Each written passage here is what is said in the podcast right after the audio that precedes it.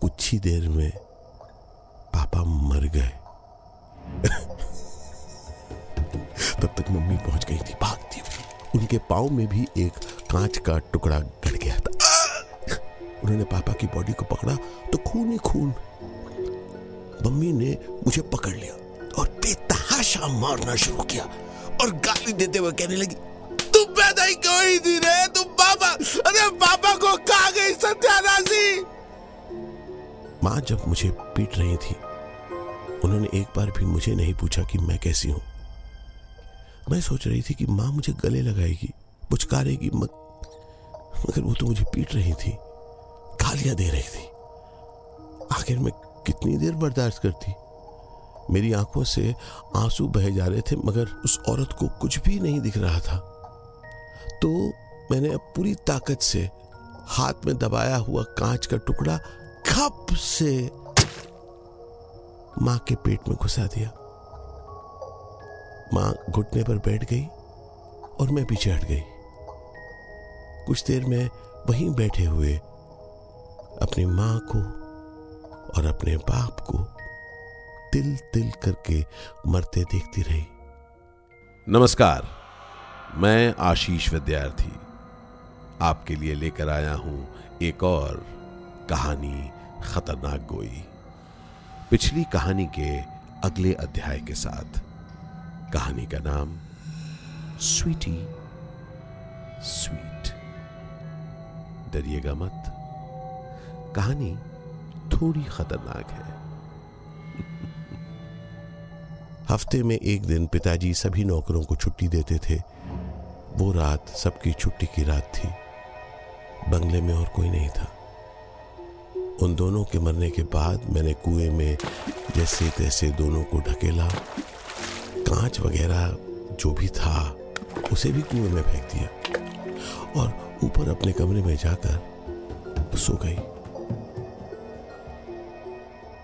सुबह नौकरों ने उठाया। सबको लगा कि मम्मी पापा कहीं गए हैं। घर में हफ्तों से गार्डन का काम चल रहा था तो बीच का ये कुआं हटाना था।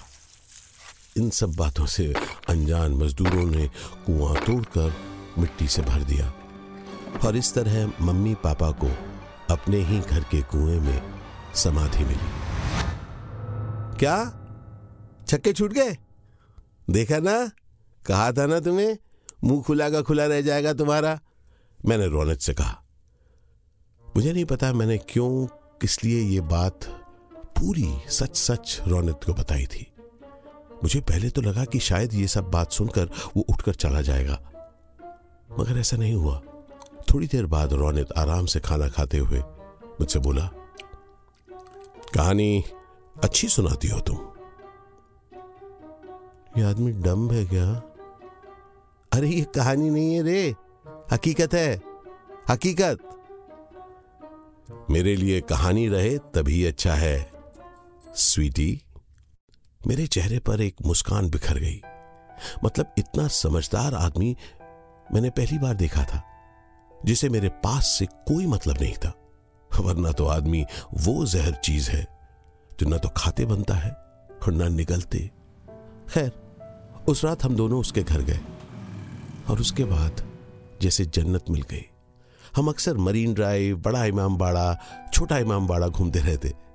लोहिया पार्क का वो जो एक जो कोना है ना, वो कोना हमें बहुत अच्छा लगता था। हम उससे बहुत अच्छी तरह से वाकिफ थे। रौनित की एक बात बहुत अच्छी थी कि उसने उस बात का दोबारा कभी कोई जिक्र नहीं किया। उसके साथ दिन, महीने, डेढ़ साल कब बीत गए मुझे पता ही नहीं चला। कभी कभार बस से आते जाते लोग मुझे घूरने लगते तो मैं उनके मुंह पर उनको सुनाकर रौनित से कहती, बाबू देखना, ये आदमी तो ऐसे घूर रहा है जैसे आंखों से ही पी जाएगा मुझे। बस फिर क्या था, सभी देखने वालों की नजर इधर उधर घूम जाती और उनका चेहरा देखकर मुझे और रौनित को बहुत मजा आता था। सब ठीक ठाक चल रहा था कि रौनित मेरे ऊपर धौंस सी जमाने लगा।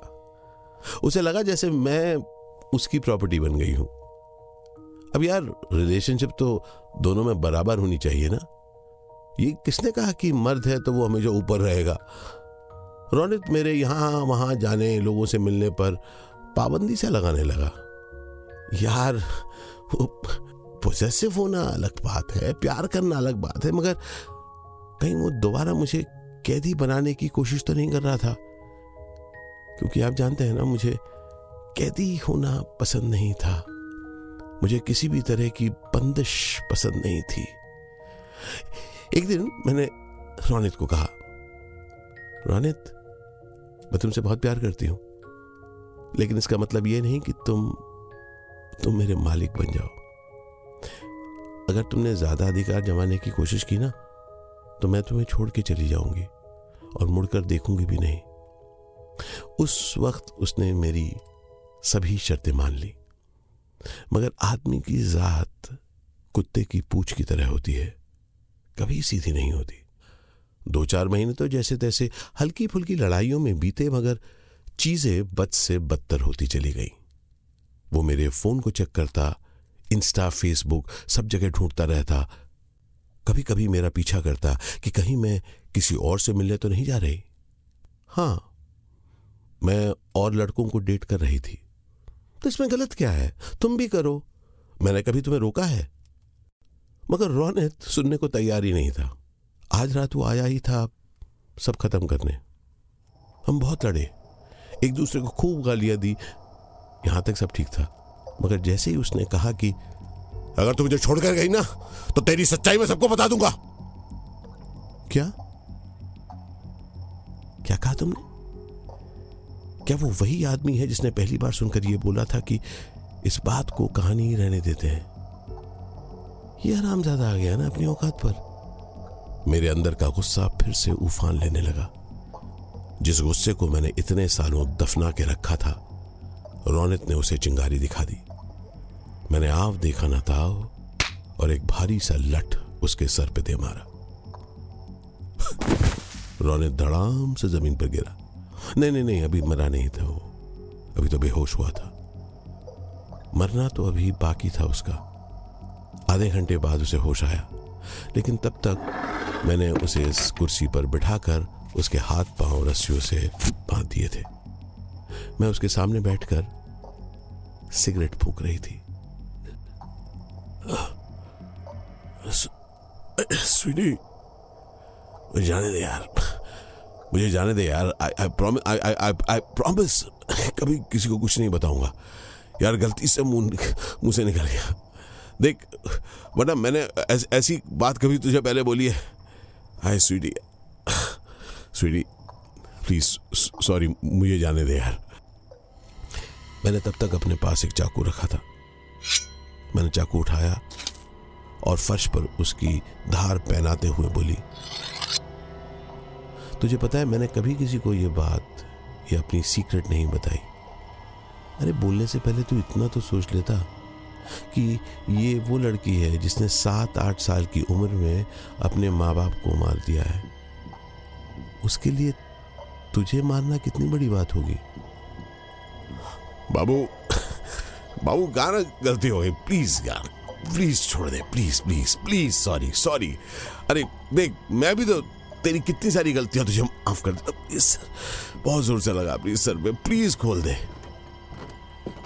मैं उसके पास आई और उसके हाथ की उंगलियों पर चाकू फेरने लगी। स्वीटी स्वीटी सम, समझ रहा होश में, प्लीज प्लीज स्वीटी प्लीज। सटाक से मैंने एक उंगली पर चाकू फेर दिया। शायद चाकू बहुत तेज था। उंगली नीचे लटक गई और खून की पिचकारी सीधा फर्श पर। रौनित चिल्ला रहा था। एक एक करके उसकी सारी उंगलियां मैं काटती चली गई। वो चिल्लाता रहा। उसने चिल्ला चिल्ला के पूरा पूरा कमरा सर पर उठा लिया था, मगर ये कमरा इतना अंदर था कि घंटा किसी को सुनाई नहीं देता। मुझे पहले ही पुलिस के हवाले कर देना चाहिए। ये सुनकर मैंने घप से चाकू उसके पेट में घुसा दिया। उसकी सांसें उखड़ने लगी। मैंने झट से उसकी रस्सी खोली और मैंने उसे आज़ाद कर दिया। वो आज़ाद होना चाहता था ना। रौनित ने खड़े होने की कोशिश की मगर वो ज़मीन पर औंधे मुँह जा गिरा और वहीं पड़ा रहा। धीरे धीरे उसकी आंखें बंद होती चली गईं और उसकी आखिरी सांस बंद होने तक मैं वहीं बैठी इंतज़ार करती रही उसके मरने का। बड़े सालों बाद लगा कि मैं माँ को मरते हुए देख रही हूँ। सच बताऊँ तो मुझे बहुत अच्छा लग रहा था। ऐसा लगा जैसे कितना बड़ा बोझ मेरे सर से उतर गया। पर उसके बाद मैं सीधे यहाँ क्यों आई कन्फेस करने? अरे मैं चाहती तो मम्मी पापा की तरह उसे भी कहीं दफना सकती थी। वैसे भी साला अनाथ था रौनित। उसके गायब हो जाने पर किसी को कोई खास फर्क नहीं पड़ता। बाहर आइए। आखिरकार अफसर वापस आ गया था। अफसर मुझे अपने टेबल पर लेकर गया और एक कार्ड थमाते हुए बोला, मैडम आप इनसे कंसल्ट करिए, आपको दिमागी इलाज की जरूरत है। हम आपके घर गए थे, कुछ भी नहीं है वहां। ये जो आपका दिमाग का वहम है ना, उसे अपने पास ही रखो। यहां हमारे दिमाग की बत्ती मत लगाओ। चलो अब निकलो। मैंने कहा, सर शायद आप गलत घर में घुस गए। मैंने एक नहीं तीन मर्डर किए हैं। मुझे मुझे मुझे कन्फेस करना है सर।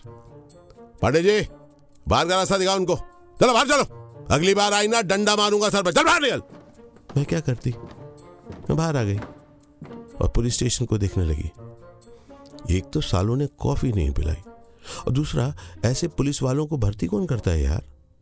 कातिल के पीछे भागते हैं तो कुछ हाथ नहीं लगता और जब कातिल खुद आके बोलता है कि मैंने कत्ल किया तो साले मानते नहीं हैं। खैर वहां से मैं सीधे घर आई। अपने घर का खुला दरवाजा देखकर मैं समझ गई कि पुलिस मेरे ही घर आई थी। मगर तलाशी में उन्हें कुछ मिला क्यों नहीं? उन्हें मेरे खुफिया कमरे के बारे में पता नहीं था ना। मैं बेडरूम में पहुंची और वहां पर रखी अलमारी को धीरे से खिसकाया और नीचे जाती खुफिया सीढ़ियों से मैं नीचे उतर गई। मैंने कोने में रखी कुदाल हाथ में ली और बल्ब का स्विच ऑन किया। ये क्या, फर्श पर तो कोई लाश नहीं थी, कुर्सी भी खाली थी। पर ऐसे कैसे हो सकता है? कहाँ गया रौनित? मैं मैं बेसमेंट के उस कमरे में उसे ढूंढने लगी। सभी चीजों को हटा हटा कर देखने लगी। ऐसा नहीं हो सकता, उसने मेरी मेरी आंखों के सामने दम तोड़ा था। मैं क्यों चोर पुलिस खेलने गई? इसे भी माँ बाप की तरफ गाड़ देना चाहिए था मुझे। क्या स्वीटी कहाँ गया तेरा रौनित? वो जिंदा था, वो जिंदा था या कोई कोई और उसकी लाश लेकर चला गया।